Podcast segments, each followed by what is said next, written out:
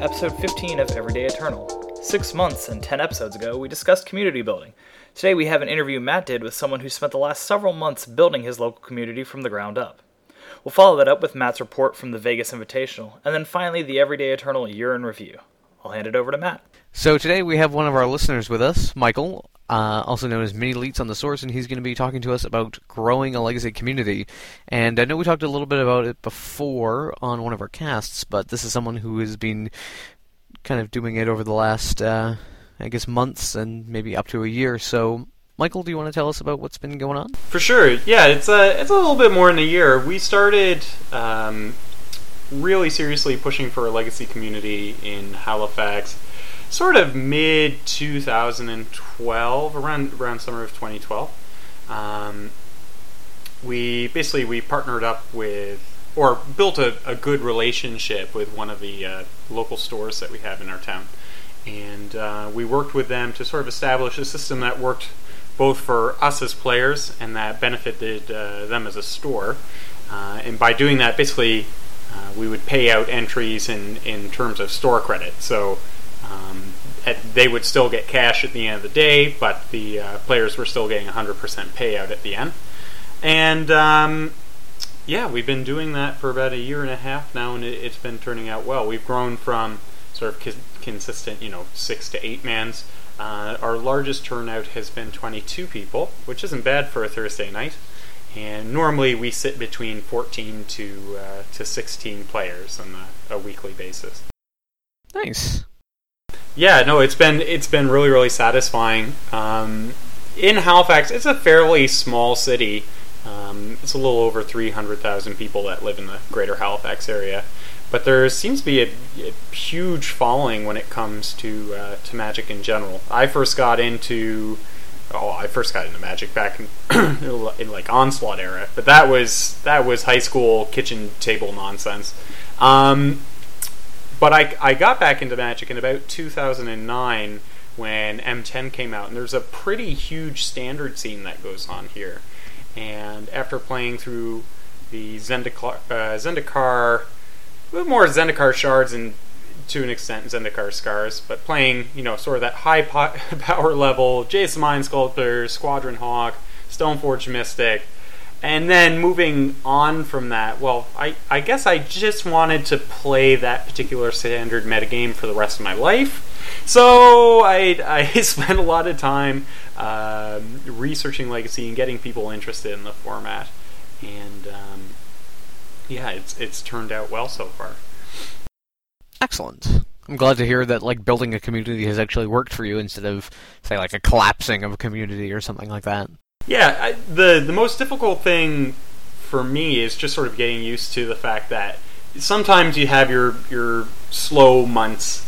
Um, I'm sort of established in my life, and I you know I have a full time job, so I I have my commitments scheduled out. But it seems a lot of the a lot of the Magic players are are in universities, so come exam time we get uh, diminished turnouts.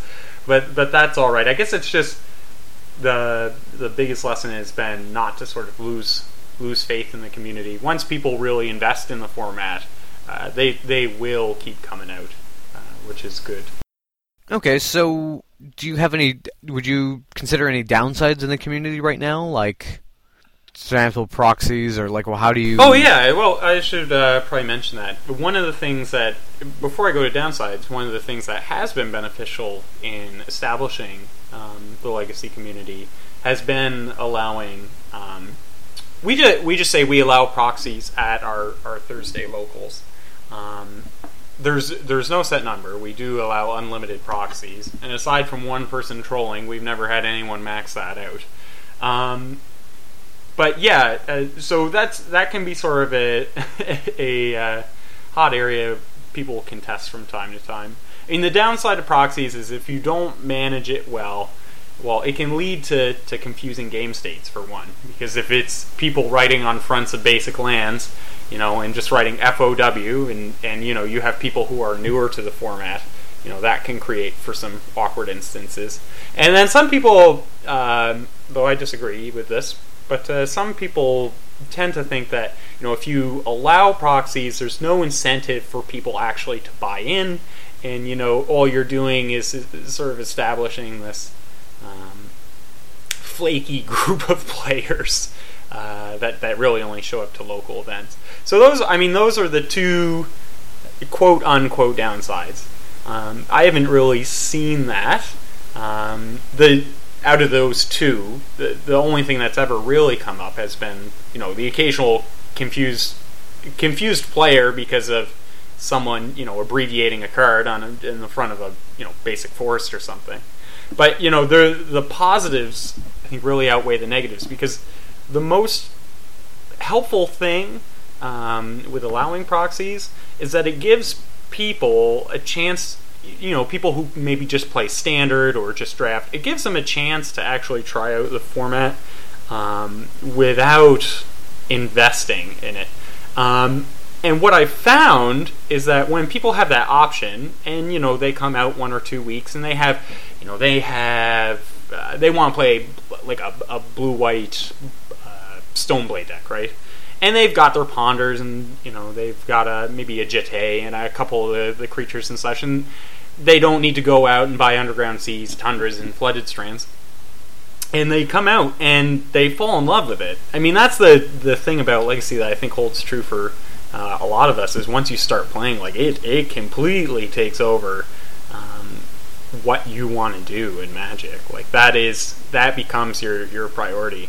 So it doesn't take long for people to go from you know proxies to hey you know uh, Alex bought a Tundra or you know Ian bought a Misty Rainforest or something like that, and before long they have pretty much an entire deck and um, there's a couple of us who have pretty extensive collections. So uh, when a tournament comes around, you know, we always support those players by um, lending cards and, and such. So they, they still have the options to play um, in non-proxied events. But for for locals, it's really really good at getting people out every week. Yeah, I think as long as you have a large enough engaging community, those people who are proxying have incentive to buy in. I think if you have a really flaky community who's kind of very running hot and cold, and you don't have a place to really congregate to play, then I think those people those people who have proxies have no whether it's financial or emotional investment. Yeah. In your community. Yeah, of course, of course. Well, in um, in Surrey, do you guys allow proxies at your locals? We do. We had a bit of an enforcement uh, debate as of late because people have been showing up lately to try out new decks with proxies. And before we did have a 10 proxy limit or a 15 proxy limit or something, but we haven't been enforcing it. So now we're just kind of deciding. Well, most of the to be honest, most of the people who show up have multiple complete decks ready to go. So I mean, the issue is not really there except for somebody new coming in. So I think that we're going to relax any sort of proxy rules that we had so people can try new things or do whatever we want to do. I think getting people in is the main thing.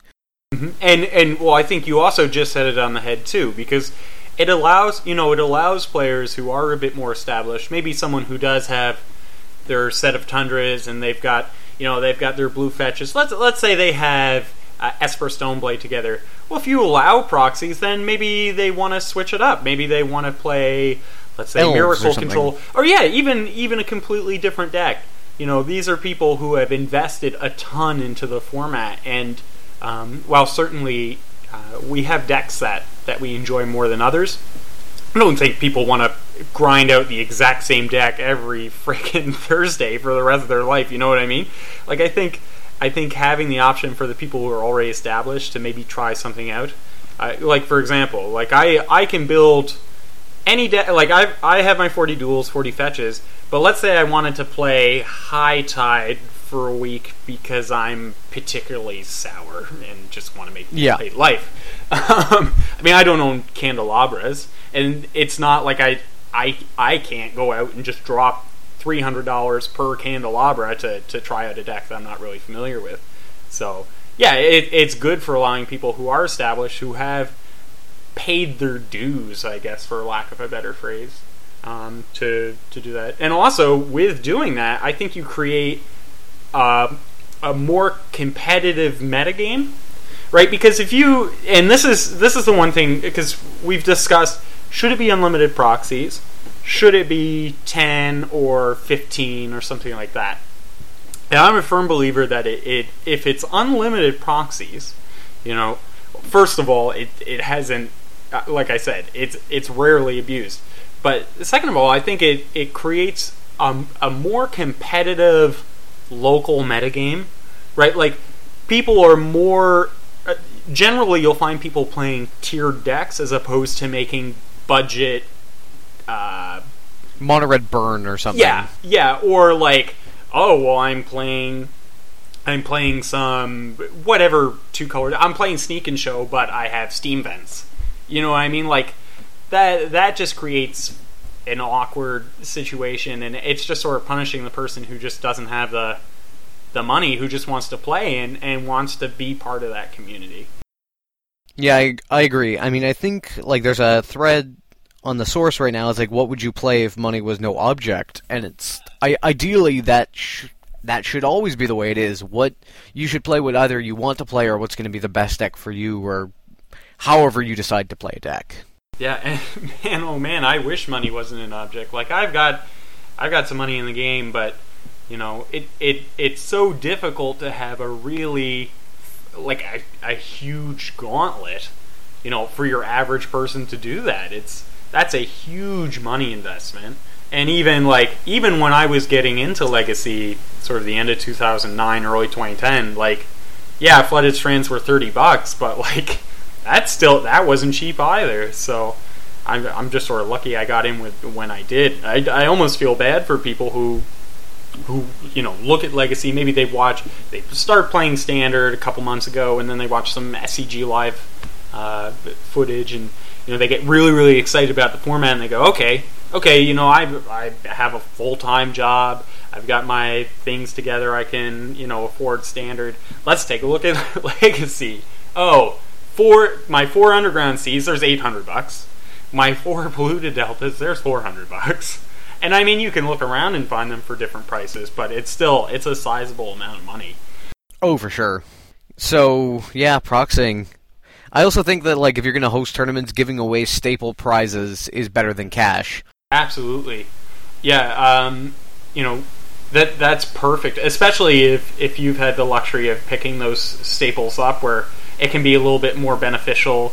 Uh, sort of the payout can be a little bit more uh, uh, generous at those tournaments as well. I know you've done that in the past, where you know because you had the sort of the uh, good fortune of being Yeah. able to pick up duels or, or staples right before these massive price increases.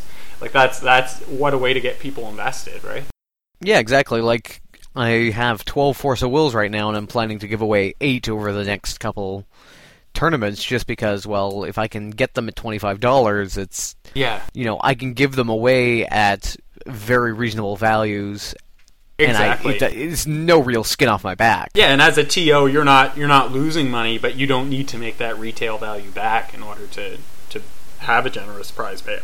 Exactly, and I think that's what maybe a lot of tournament organizers have to kind of get through their mind at first.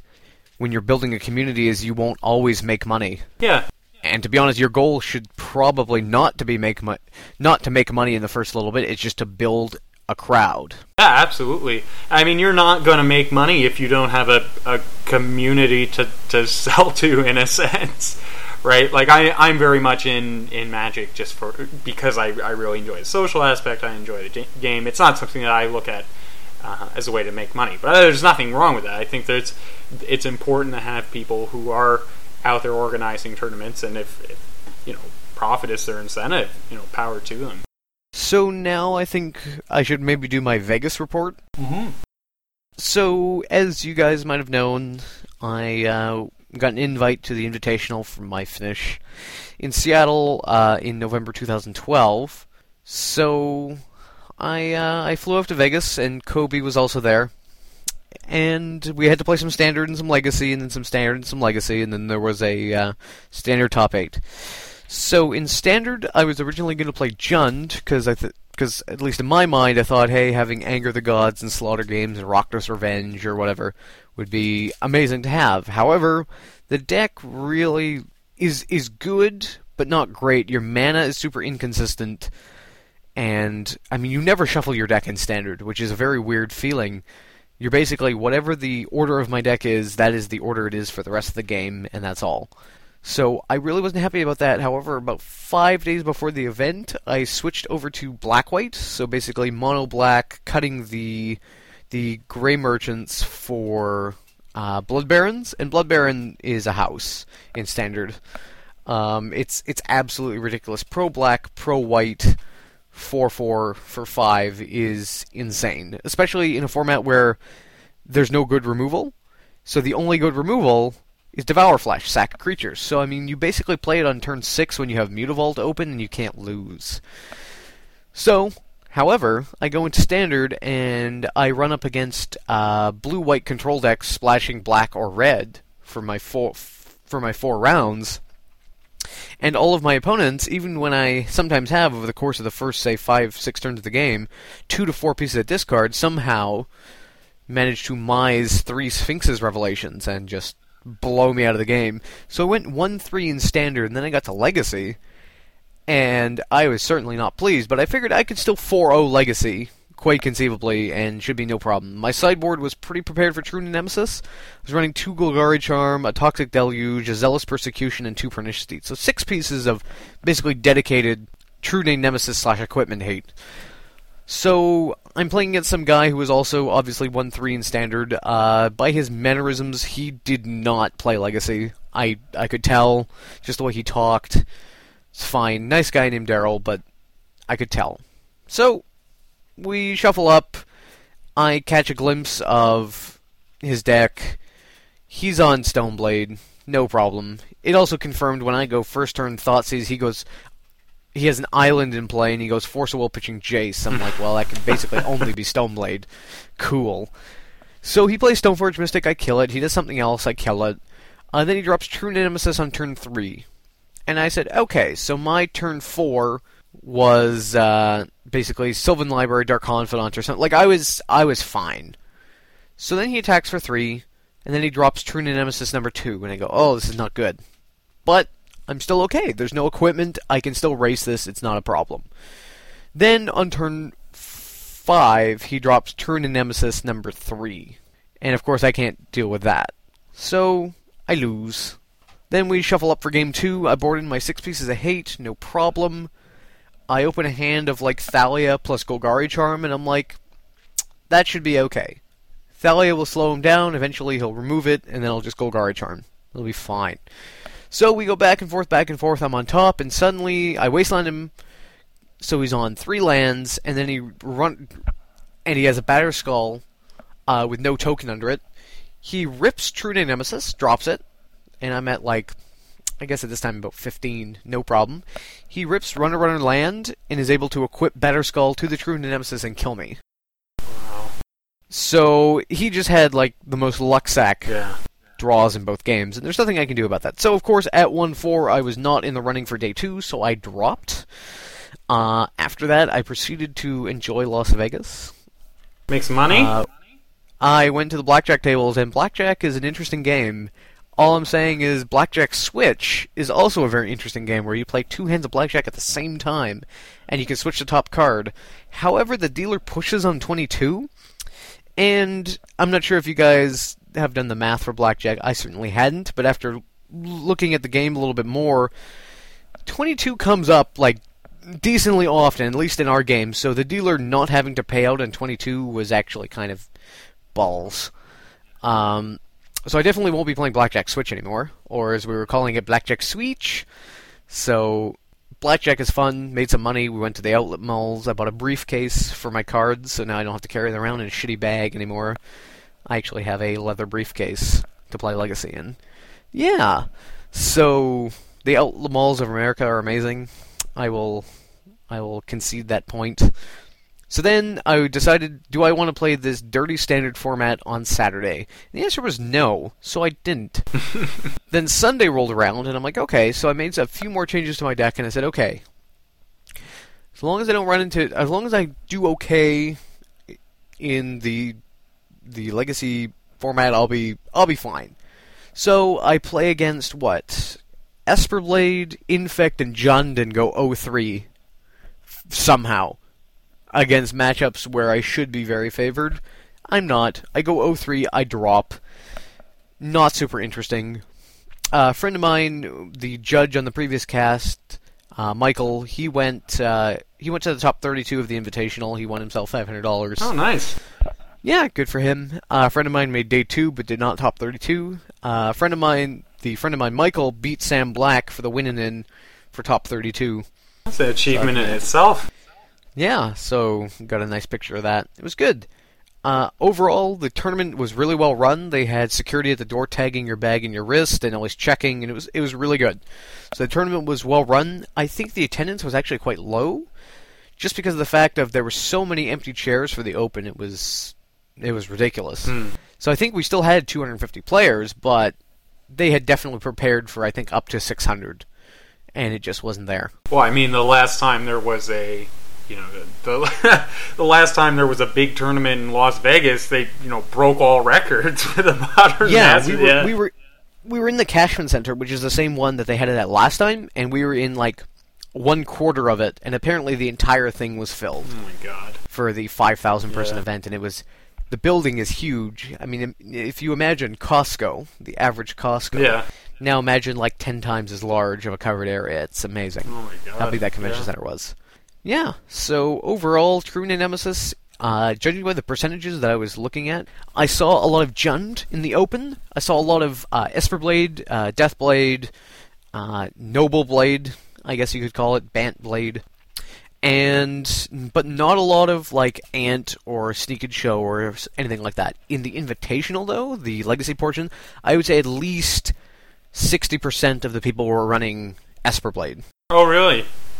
It normally yeah. It normally seems like there's a, a, uh default to like a, a sneak attack deck with a lot of the the pros, right? Yeah, either that or a deck that a deck that either wins really fast or a deck that's good against everything. And I think definitely a lot of people went to those two extremes in the Invitational. So overall, it was it was good. It's just True Nemesis is very non-interactive and not very fun. Now, I'm not going to argue over a banning because we're not going to do another episode on True Nemesis because we already done two. But the card, whether or not you agree it needs to be banned or not, is not fun and not interactive and deck design does have to change with True Nemesis because the combo decks are fine against it. They don't care. But all the other mid range decks, all the other fair decks do have to change their angle of attack to deal with this card. Because otherwise it just threes you to death. Yeah, um, I mean, we've talked a little bit of, about True Name, and I've listened to you uh, talk about it on the podcast before. But yeah, I think this is is a time where you really need to punish people for defaulting to that. Um, and if that's main deck Golgari charms, then so be it. Yeah. If we had to do a year in review for Legacy, what really what the year turned out to be was continue on from 2012 until November 2013 Yeah. and then True Nemesis shows up. Well, I mean, I haven't actually com- compared it, but what I'm getting is is w- sort of what it was like when when Delver first came out. Granted, you can interact with Delver, but there was this really quick change in the metagame where that was just slotting into a lot of decks and was making. I would lot- actually say this is more or less like the mental misstep yeah, yeah, ubiquity. I mean, but you don't see goblins running True Name Nemesis yet. oh, of course, yeah, sure, fine. The spells are actually different, Exactly, but a lot of decks have just said, if I'm playing blue, I have to have a good reason why I'm not running True Name Nemesis. So I think the only deck that's blue in the format that really isn't running it is Bug Delver, because it's designed not to run that. Um, like Shardless Bug and and Team America, like they well, if you have three mana, you want to be casting Shardless Agent and cascading into some sort of crazy value. And Team America just has you know they go over the top with cards like uh, Tombstalker. I'm Michael Bogardis. Thanks for having me on. It was a blast. It was really fun talking about uh, talking about Legacy.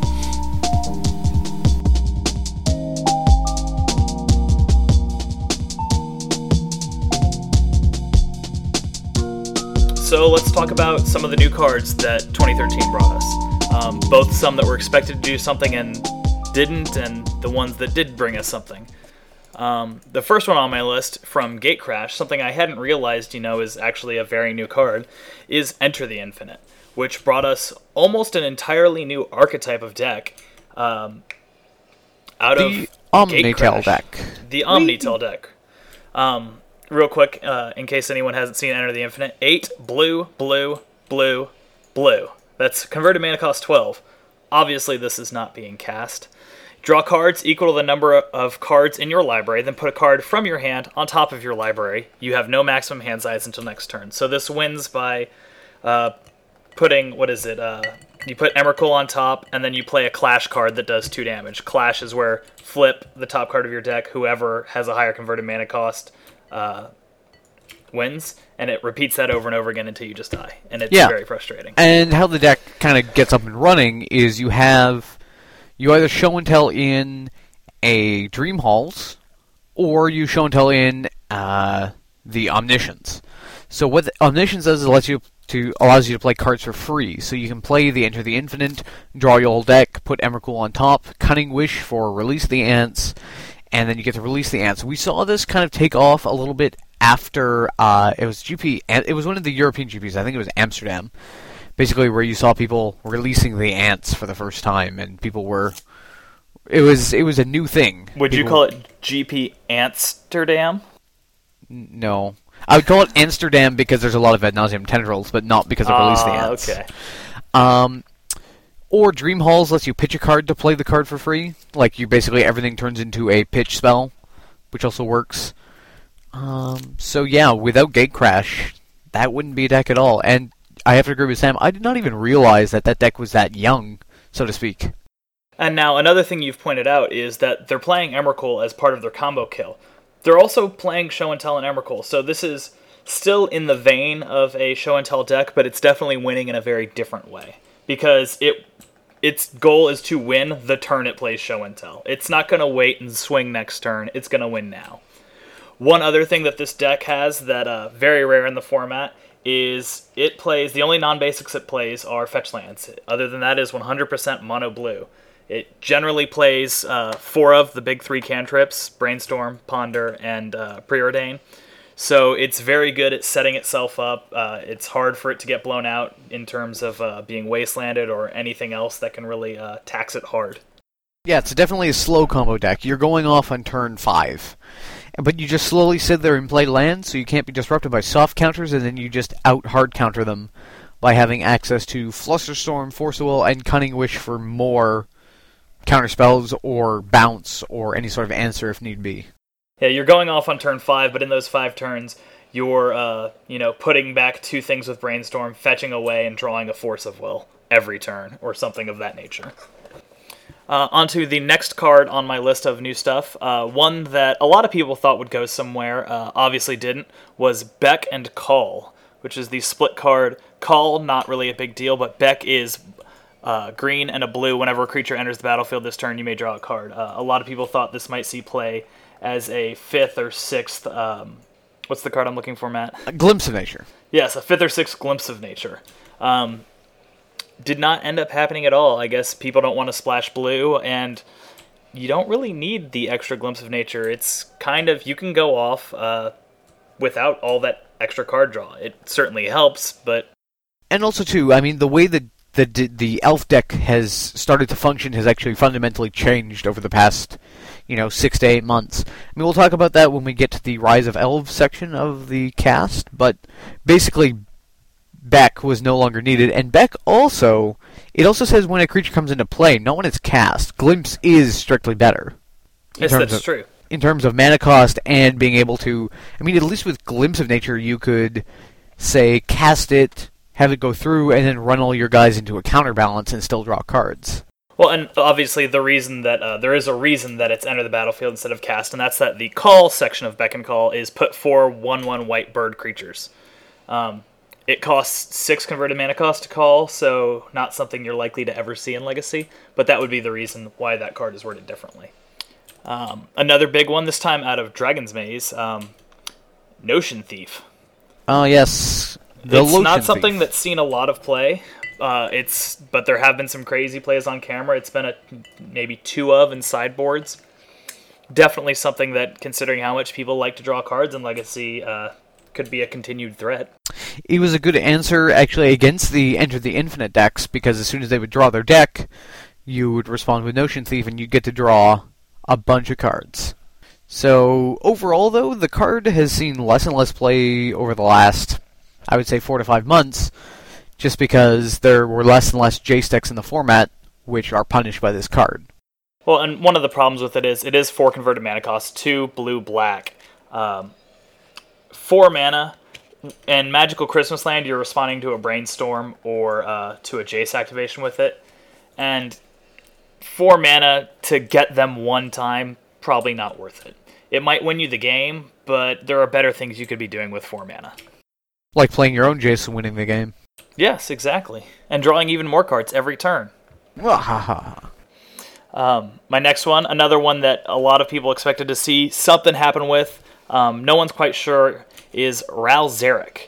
Uh, one of the interesting things about Ral Zarek is I just bought one uh, to throw in vintage just for fun, and it has not decreased in price very much because people are still thinking it will do something. And the main reason is uh, the plus one ability is tap a target permanent, then untap another target permanent. Obviously, interacts well with Time Vault, but thus far we haven't really seen any of that actually happening. Yeah, the question is, is it really better than any of the Tezzerets in Vintage? No. I think the other Tezzeret, Tezzeret the Seeker, which allows you to tutor and untap artifacts, is basically the guy that you want if you're looking for time vaults. So I think this guy has some potential if you are running some sort of crazy, you know, blue-red stasis deck. But I think it, most of its application has to do with possibly being included in Vintage at some point. Well, and its uh, its other options are, of course, not bad. Minus two to deal three damage to a creature or player. Certainly something that's uh, Lightning Bolt sees play in both these formats. But um, and it's minus seven. Flip five coins, take an extra turn for each one that comes up heads. These are things that are certainly good, but as we say, for four mana, especially four mana with different colors, you'd probably just rather Jace. Yeah, I could see it at three mana, like one blue red. I think this guy would definitely see a lot more play. Four mana, if you're not Jace, what are you? Alright, so switching gears now back to a card that is seeing a lot of play in uh, multiple formats Young Pyromancer. This is my personal favorite. I'm playing him in Vintage right now. Uh, one in a red whenever you cast an instant or sorcery spell, put a 1 1 red elemental creature token into the battlefield. Um, obviously, in uh, its applications are different in different formats. It's seen a little bit of play in rug based decks because they play so many cantrips and counter spells that it's just naturally going to grow. Uh, it's also seen a bit of play in blue red uh, Delver decks, which are primarily Delver plus Burn. Um, in Vintage, it's seeing play across a little bit more kind of stuff. It sees play in kind of combo decks where it's an alternate win condition. It also is in there's a gush control gust based control deck. Um, this is certainly um, one of the more interesting things that has come out of uh, of R and D this year, and not only is it uh, one of the more interesting things, it's an uncommon from a core set. Yeah, that core set. Sometimes printing cards that get used every once in a while. To be honest, in Legacy, I don't see the application of this guy being that good in the next little while. As people are battling more and more True-Name Nemesis, you know, they're going to be hating on more and more X1s. So having a guy that produces a bunch of 1-1s and is an X1 himself might not be the best character to be having around. Golgari Charm definitely likes this guy. Now, uh, one of the other things that's interesting, there have been some interesting decks based around it because obviously you're going to have a lot of tokens with this guy in Legacy because you're playing things like Brainstorm and Daze and Force of Will, which are you know low cost or zero cost and get you a guy. Um, that results in two things that are really interesting. One is you get a you play a lot more cards where maybe you don't play them at a great time because you get the extra value of having a guy. So, for example, they might bolt your Pyromancer. They have open mana. You daze it. So, yeah, they pay it. Your Pyromancer dies, but you still have a guy, and now they're tapped down. And I found when I was playing this, you see a lot of plays like that where you say, you know, this isn't the best thing I could do right now, but now that Young Pyromancer's on the battlefield, it makes it a much better thing to be doing. So it adds value to all your all of your spells. There was Pretty- also sorry, go ahead, Matt. Pretty good with the Gitaxian Probe as well. Yes, uh, and that's there's been a Grixis Delver list that uh, ran both Gitaxian Probe and Cabal Therapy. So you Gitaxian Probe them for two life, see their hand, sacrifice a dude, and Cabal Therapy them for free with perfect information of their hand. I like the sounds of that. Another thing that came out of it um, hasn't seen a lot of wins. It's seen some play because it was featured in a Star City uh, premium article. Is Pyromancer Opposition, and uh, Opposition allows you to tap a permanent to tap one of their permanents, essentially. Well, obviously, you're going to be making a lot of permanents. It also plays Bitter Blossom, so you have tokens galore. You play kind of like a standard Delver list, and then once you have enough tokens, you just lock them out of the game. Have you seen that list, Matt? Not really, no. It's it's really cool. It's really interesting. It's really pain in the ass, but there's it's obviously got weaknesses like Golgari Charm, as you've mentioned. But it's one of those things. It adds value to all sorts of spells, especially cheap instants, which are very popular in both Legacy and Vintage. So I'm sure this will continue to be seeing play uh, for many years. Hmm. Uh, moving on to a little more recent, out of Theros, we had um, not seeing a whole lot of play because this particular deck isn't so great, but uh, among people who play this deck, it's certainly fit in, is Ashen Rider. Ashen Rider, also known as Strictly Better Angel of Despair. Oh yes. You see a lot of uh, a lot of decks jamming this in when they can't deal with any sort of show and tell deck. You just hope to God you run this in your opening hand and they play show and tell. So the and the main difference here, we were discussing this a couple days ago, like why it's better is it's uh it costs more. It's the same power toughness. It's got flying. Angel of Despair is when it enters the battlefield, destroy a permanent. Not bad at all. Ashen Rider is when it enters or dies, exile. So instead of throwing it to the graveyard, it exiles it, and it does it twice.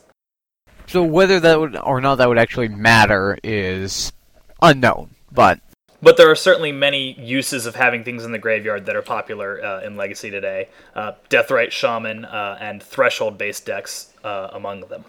I mean, I didn't particular. I don't particularly like this card or that strategy of I hope I have it in my hand when they show and tell. I don't think that's Oh, that's certainly. really Where, where this is good is in the decks that we're already playing Angel of Despair, which is primarily Reanimator. yeah, exactly.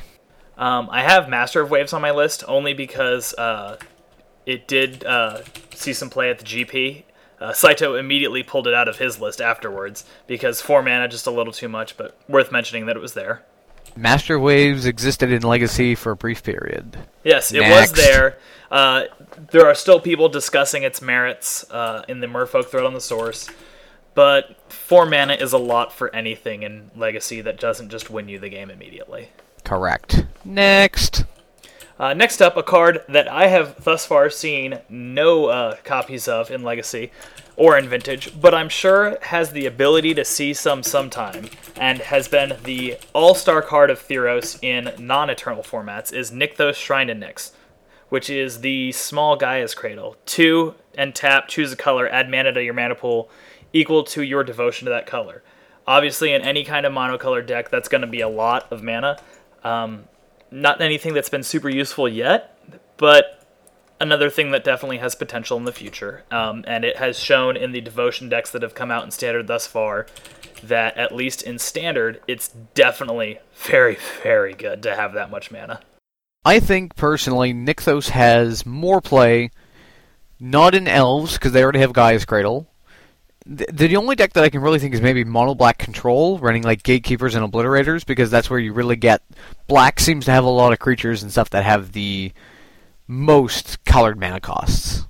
Well, it, it would certainly be a monocolored deck, and your primary monocolored decks are Goblins, which has Vial instead of that, Merfolk, which has Vial instead of that, Elves, which has Gaea's Cradle, and Death and Taxes, which has Aether Vial. So you're kind of having to dig into the tier one and a half, tier two pile to get somewhere where you might use this anyway, but worth watching out for. Mm-hmm. And with the new legendary rule, uh, it can add quite a bit more mana. And I definitely saw that in standard when I played in the awful, awful standard portion of the Invitational. They added what eight mana to their mana pool, then played another Nykthos and added six more. Yep. Not impressed. All right, now I know Matt's going to make fun of me for this, but this was a card I'm really disappointed hasn't seen any play. And granted, I am partially at fault for this because I don't even own one. But Spellheart Chimera, I was really hoping for something. Oh no, I was definitely I bought four and was hoping for something too. I think the card had potential, or still maybe does have potential. The problem is three mana is a little bit a little bit much. Yeah, Spellheart Chimera is the one blue red. Its power and toughness is equal to the number of sorcery or instant car- sorcery and instant cards in your graveyard. And like you say, three mana is a lot for the kind of deck that's going to be No, be it's an X three. Oh, that's right. Its power. Its power is equal to the number of uh, instant sorcery. Still a three, but so it still gets bolted. So that's the problem. I feel like if you're building a deck around this guy, unless I mean, it's quite possible it's a two of in a blue red Delverish deck as your top end. Because at some point in the game, if you're like a blue red Delver deck, you're gonna have a bunch of instants of sorceries in the graveyard. They probably don't have a Deathrite Shaman online. This guy comes down as probably like a five three, and he's a flying trample clock. Fine. The only problem is he's so easily removed. Well, and then your questions there are um, in a deck like blue red uh, is first off, uh, are you playing Grim Lavamancer? Because Grim Lavamancer interacts really poorly with this. Are you playing Snapcaster Mage? Because every time you play Snapcaster Mage, Spellheart Chimera gets a little smaller. And you're saying we want this as a finisher, but if you don't have it as a finisher, you'd probably rather have Vendilion Clique in your three spot. Exactly. So I'm a little disappointed he didn't go anywhere. I don't know. Maybe I need to be brewing a little more. Um, I know Yo MTG Taps just uh, came back online, and their big thing is stop bitching, start brewing, and apparently that's what I need to be doing. But this is the legacy crowd. We're all an older crowd. Do we all have time to brew all the time? Nope. I never brew at work. I don't know what you're talking about. Yeah, it's always good to be productive at uh, the place that pays your rent, right? That pays for my magical cards. Yep, that too. All right, another one that uh, a lot of hype around this card. Um, has seen a little bit of sideboard play. There's still a lot of people who think this card will do something eventually, but hasn't yet. Is Swan Song counter target enchantment, instant or sorcery spell? Its controller gets a two-two bird. I am holding my playset of Russian swan songs in front of me right now. And have you used them at all? Yep, they are a definite sideboard card as a one to two of. They're specifically very good if you're a deck that cannot deal with enchantments, or you need a hard counter against instants or sorceries. You know what deck it's good against? Sneak and Show. As a one of, having having Swan Song is really good against Sneak and Show for a few reasons. You need to counter sneak attack. So if they hardcast sneak attack and you're holding, let's say, Flusterstorm, you look pretty stupid. Now, you also want to counter show and tell. So you also and you want hard counters, you don't want taxing counters, because that deck has so many bylands that you can just kind of get up to Bylands and Lotus Petal. Exactly. So your all your Sol lands are getting you out of that Spell Pierce range, and all of a sudden, you only have four Force of Wills in the deck. Oops. So I've really enjoyed it for that, and the two-two doesn't matter in that matchup. It oh, really oh, doesn't. absolutely. And that was really the matchup where it was expected that Swan Song would be really good because there were already, especially rug decks, playing Envelop, and this is just Envelop that counters more stuff but gives them a dude. Yeah, so it's also really good if you need to counter certain spells. So, for example, if you're a deck that cannot handle counterbalance on turn two, and you just have no other answers in your colors, Swan Song could be good for you. Um, if you need to counter Entreat the Angel or Terminus because you're a deck that just cannot deal with that spell any other way, then this is a good card. Otherwise, Well, while we're on Entreat the Angels and Terminus, this thing hits counterbalance. Which Yeah. is which is going to be huge because you hit counterbalance. If you're playing this card, you're probably going to beat them down before the swan matters. Yeah. The only thing I don't like about it in a deck like, say, Rug Delver, which would love to have this card against uh, Miracles, is the fact that the 2 2 is relevant. It kills your Delver of Secrets. It kills your Delver. Yeah, it kills your tempo. Yeah, it- it really means that you, what you're probably having to do is cast this for blue and a red to kill the Swan Song with your lightning bolt.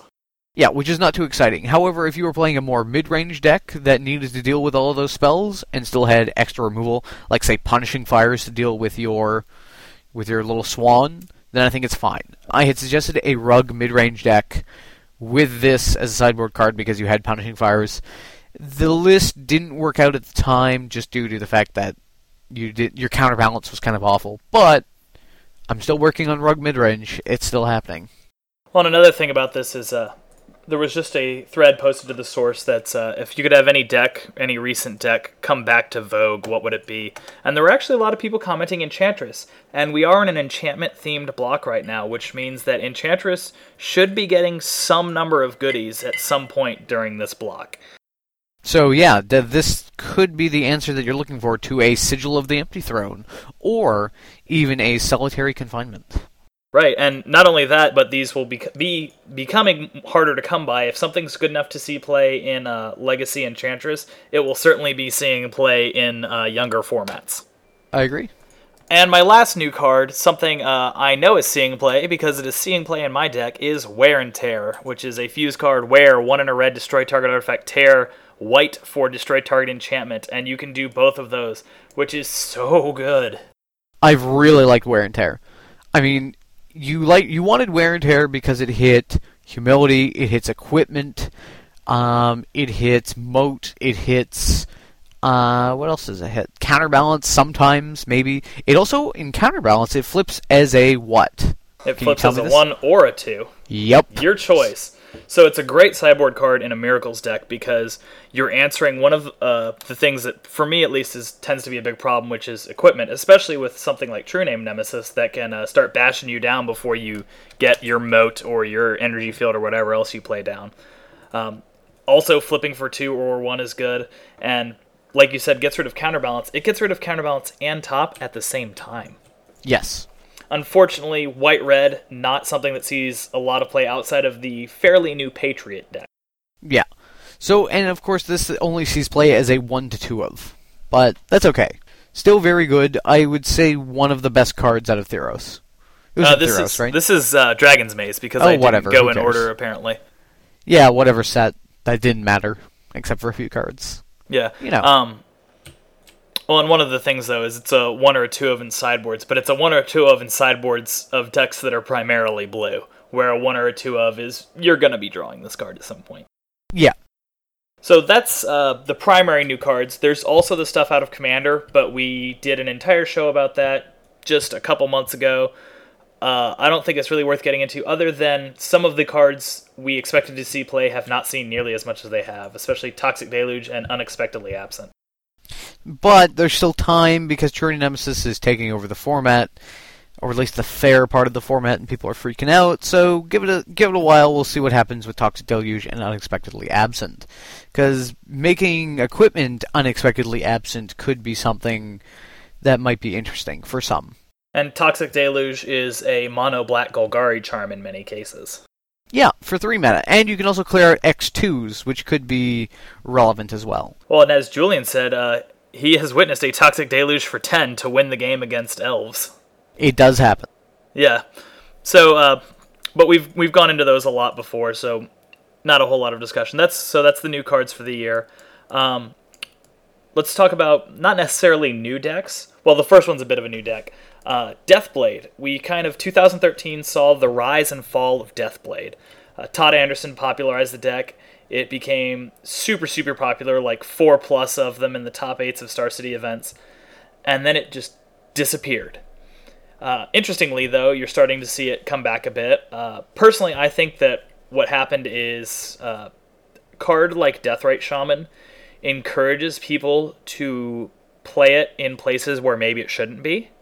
So people were jamming Deathrite Shaman into a deck and saying, "Well, we've got Deathrite Shaman. We should put in uh, Abrupt Decay." And I think that's probably how Deathblade was born, and that the sudden rebirth we've kind of had of Deathblade has maybe been, "Okay, we figured out what we did wrong. We figured out how this deck should be."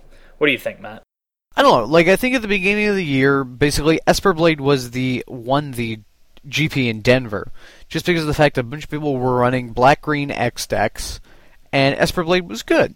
Then Esperblade kind of died, and then it was reborn with Deathrite Shamans in about April, March, April, kind of when about we started this podcast, and it was really popular. And like you said, the problem was there was just too many things going on in that deck. The mana base was really weak, and thus it died. People started playing more Wastelands, more Blood Moons, tempo decks rose again and that deck died. Then, now with True Nemesis, blade decks are better because you have, of course, an untargetable unblockable creature that can swing past with equipment. Therefore, we're seeing the Esper Blade decks come back, and for the acceleration, they're running Deathrite Shaman. They're not running the, they're not running as bad of a mana base as they were before, though. That's certainly. Um, before you'd see a lot of the lists would be, uh, they'd be a pretty standard Esper uh, mana base with one tropical island for four Deathrite Shamans and three or four Abrupt Decays. And you'd see, and I, I talked about why I thought the deck was no good in one of our early episodes. You'd see, like, oh, I have Graveyard Hate, you just don't produce any mana. Sorry. Yeah. Whether or not he's still wrong or right is really up to the person. I think in this particular metagame, playing a, a straight Esper list is likely better. Yeah, and it's uh the decks that are playing green uh are they're not playing just Esper with eight extra cards jammed in like it kind of was at the beginning of Deathblade. They've certainly differentiated themselves into a different deck, not just Esper with stuff crammed into it. Yeah. I just think if you want to be killing if you want to be playing the Esper plan, you should be running mass removal, and if you're running mass removal, I wouldn't want to run Deathrite Shaman. Certainly. So, uh, Matt, what's the other big deck? Not necessarily a new deck, but the other big deck we've seen a definite rise of recently. Elves. So, as you may recall, Elves last year or in the last couple of years has been fringe popularity. Whereas you noticed in GP Denver, I can't remember who ran it to Victor. I think it was Matt Nass. Yeah, I think I think it was Matt Nass was running Elves at uh, GP Denver, and it really kind of came into its own. Um, it was more consistent. Deathrite Shaman made the deck a little bit better. It also had an alternate win condition. It also did Craterhoof Behemoth came out. So people started to run the Craterhoof win condition, which has now basically become the way the Elves deck wins. So they moved away from the glimpsing and more towards Craterhoof. So you notice in the beginning, kind of, you didn't see a lot of it in the beginning of the year. Um, again, Deathblade, mass removal, that sort of thing, you just didn't see it. Started creeping up in, you know, May, April, May, you started to see a lot more of it. And as you know, we interviewed Julian Knab, uh, who was the winner of the Bazaar of Moxen in Paris, and he was running Elves. It's a good deck. It's quite consistent. Um, it plays green dudes. You get to turn them sideways. So, is there anything in particular about the metagame that you think has caused, uh, about the metagame or new printings or anything that has really caused it to have become such a more dominant force than it was in years past? Gaea's Cradle, Deathrite Shaman, Craterhoof Behemoth. And Gaea's Cradle, obviously, the new Legend rule uh, made is is really good for elves, but you don't see it happen that often. Uh, Deathrite Shaman gives them a little bit more stable mana base, I suppose, but it seems to me like not a lot has really changed with that deck. And by the way, uh, I just want to point out we said that this deck has been around for a while. I am currently looking at a picture of LSV holding his Pro Tour Berlin trophy when uh, Elves had its big coming out party. Which was when? 2008. October oh, 2008. That was a while ago. Yeah. Well, that was uh, that was not a legacy deck either. I believe that was standard. We old standard. Wow. Very old. So yeah, the deck has really come into its own. It's really a a pillar of the format, I would say. It's something that if you're going to a large tournament, you should have tested against elves. Certainly, one of the things we're going to talk about the differences between the metagame uh, from the beginning and end of the year. And elves is the only deck uh, that was in both the the uh, top eight of GP Denver in January and GP DC in November. So uh, I guess uh, on to that, we'll talk about the differences there. Uh, Denver was what the sixth of January. Yep, there's the one I attended. Oh, that's right. I had forgotten about that. Yeah, I think you didn't know me at that point, actually. Oh, that's true. We had not started our uh, podcast. It was not even a glimmer in our Skype I? accounts. Yeah. Point being, I went to this uh, GP. I mean, I'm sure you all had read about it basically, if you look at the top eight, you've got something along the lines of, you know, Shardless Bug, Esper Blade, uh, Jund. What else is kicking it's around here? Two Esper Blade, two Jund, a Rug Thresh, Elves, Bug Delver, uh, Blue White Miracles is your top eight. Yeah. So nothing super out of the ordinary, um, at least for a year ago. And even now, most of these archetypes still exist. Whereas if you look at what are the results of Washington, Uh, DC is Death and Taxes, Dredge, Sneak and Show, Elves, Patriot Delver, Shardless Bug, Esper Blade, Bantblade. So eight different decks, but I will point out that four of those are Stoneforge Mystic decks. Yeah, and how many of those are True-Name Nemesis decks? Uh, three? Two? Yeah. So now this was also, mind you, this was two weeks after the sets became legal and were released. I think availability was still partly an issue. Yeah, well, then there's one thing real quick I want to rewind to Denver just briefly is uh, two Jund in the top eight. Jund was definitely uh, a little bit in vogue at the beginning of the year, much more so than it is now. Um, and I think that probably has to do with the printing of Deathrite Shaman. It's a very obvious place for Deathrite, Liliana, Abrupt Decay to be thrown into a deck. Uh, that's probably the reason that that's there is that it's kind of uh, you see as things develop that people figure out better and better ways, and that's a very obvious way for you to uh, be using your Deathrite Shamans, your Lilies, everything like that. Um, sorry, back to DC. Yeah, so looking at the DC results, Sam, what do you have for us?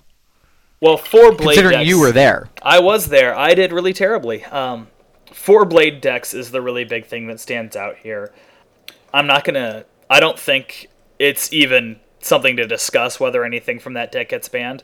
But four blade decks is a lot of the same archetype, and you almost want want to kind of consider is Stoneforge Mystic is that up there with like Brainstorm and Force of Will, a card that you just expect to be in a large amount of decks now.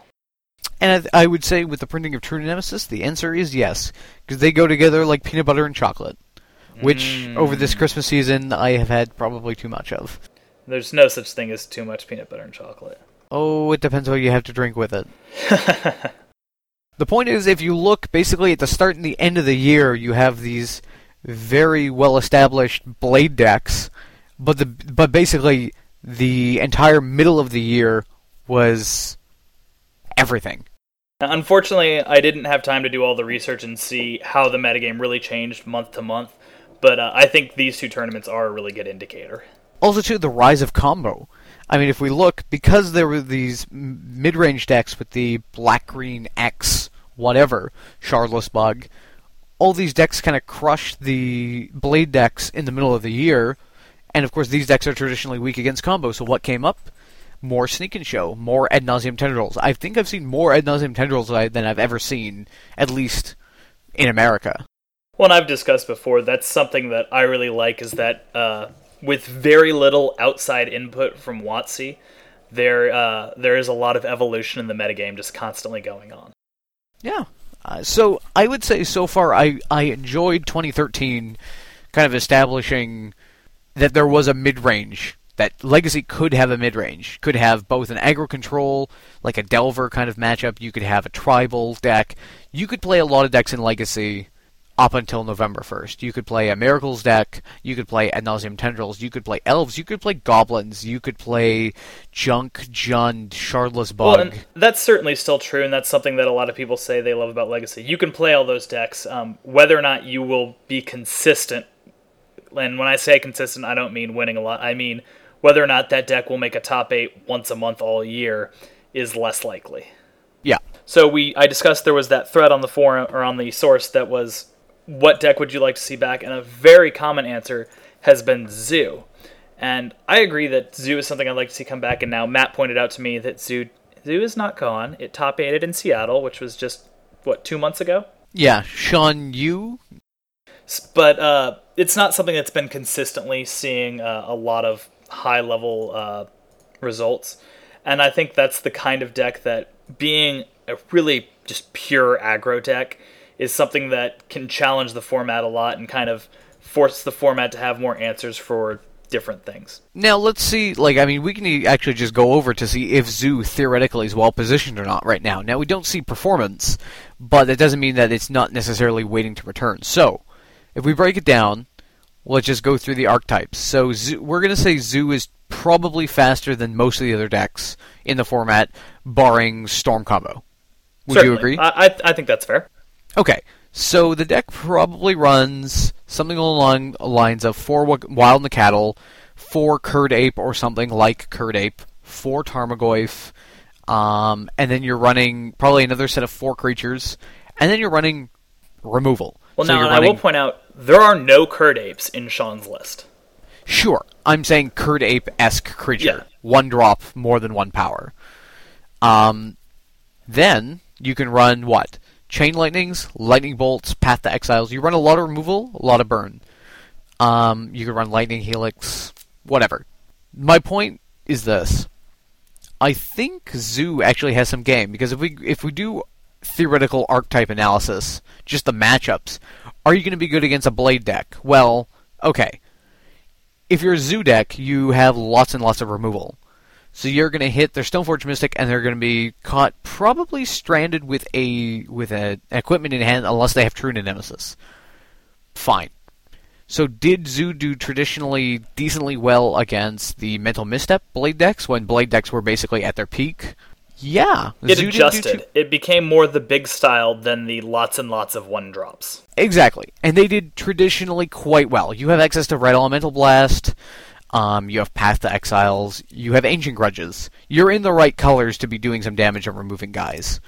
So I think Zoo is pretty well, pretty well positioned against the Blade decks. What about the mid-range decks? What do you think, Sam? Well, um, the big weakness I think is how removable the creatures are. And now, again, going off Sean's list, which is not necessarily what everyone would be running, but uh, every creature in this list, the turn that it's played, dies to both abrupt decay and lightning bolt, Okay, and that's And obviously very swords. dangerous. Uh, and obviously swords. Everything dies to swords. Yeah. So that means what are we doing to kind of deal with that? Well, we can either run an untargetable creature, or we just run more creatures. So what about Young Pyromancer?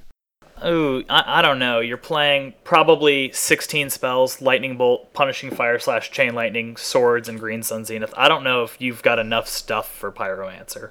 Fair. Maybe now, not. maybe you could add some more stuff. Um, you could add another set of paths that gets you up to 20 cards, which puts you pretty close to where Delver is at, which is where you would want Pyromancer to be. So um, maybe that is a, a potential idea. That would be very much in the small zoo kind of area where everything is cheap and small guys. Maybe playing uh, Steppe Lynx again because, you know, as many guys as possible, right? Yeah, exactly.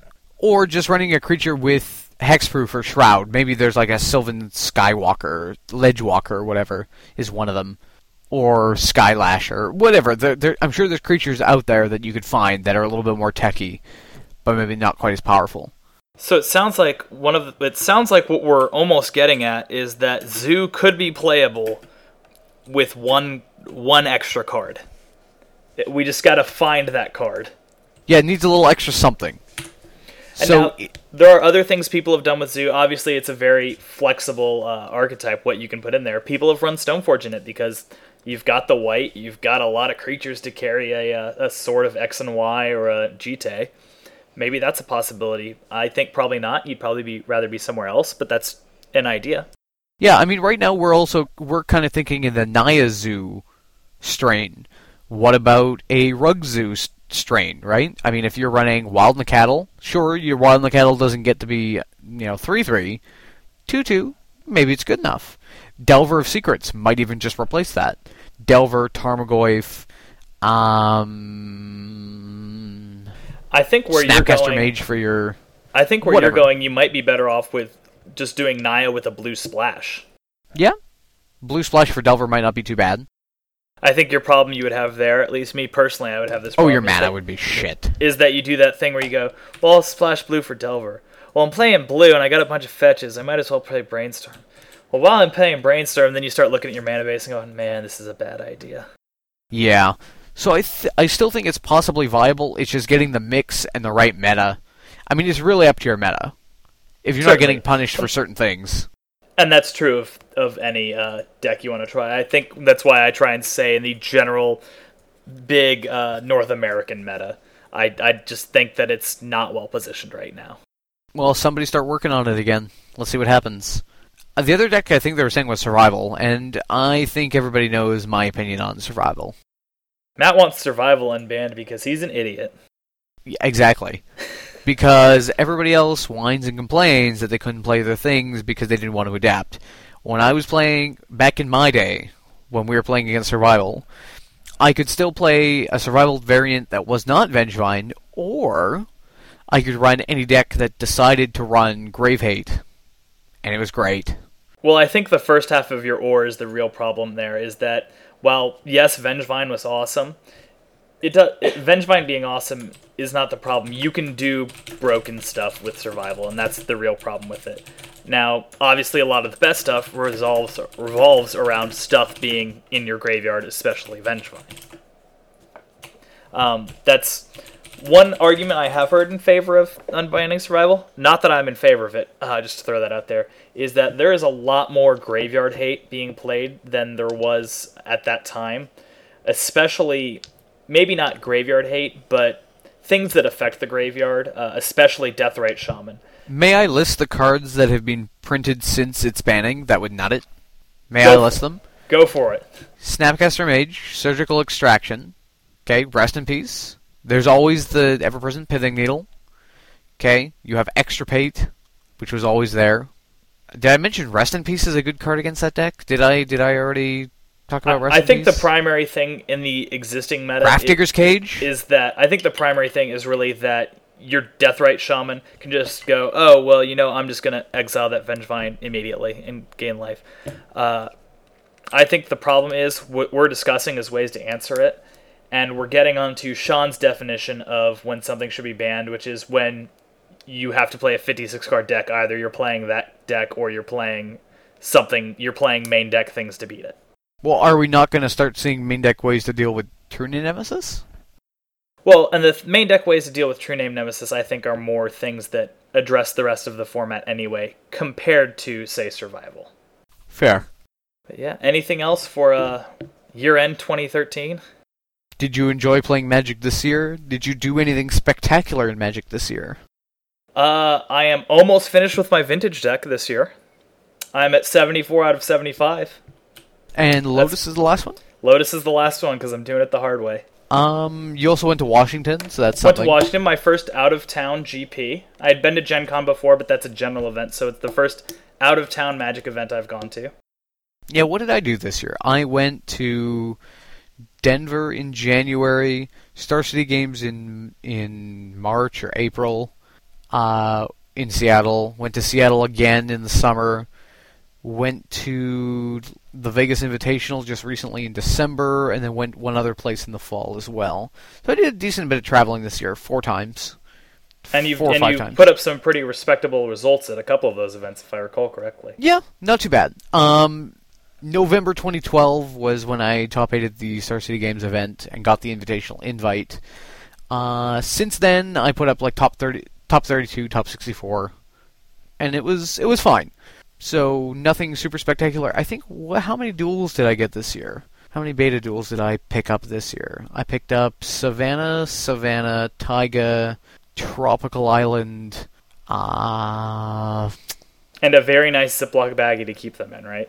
Exactly. Yeah, I picked up. I didn't. I didn't. Definitely didn't do as many duals this year. This year was definitely a cutback on the dual collecting due to paying for school more so, which was very sad. That's a big project. Yeah. Oh well. But I'm four away now. So actually three away now. So it doesn't matter. Getting close. Yes. I, I think that's uh that's about all we wanted to do for the wrap up. Yeah, I think we don't have too much more to talk about. It's been a. I think this year has been a good year. Our first year as Everyday Eternal. I've really enjoyed doing the cast with uh, with you, Sam. Oh, I've enjoyed it as well. I will say one negative thing is that we've uh, been we've all been a little busy recently, so we haven't been able to be as consistent. But hopefully, we'll be returning to a bit more regular schedule in 2014, making sure uh, we get out there more often. make sure Kobe wakes up from his eternal slumber. Yeah, I liked our old casting schedule of Tuesday nights. That was actually kind Yeah, nice. if I wasn't like fixing the internet on Tuesday nights, I'd be there. Yeah. Well, maybe maybe soon. You never know. Yep. All right. Well, uh, happy 2014, everyone. Have a good one. Yeah. Have a good one. Happy New Year.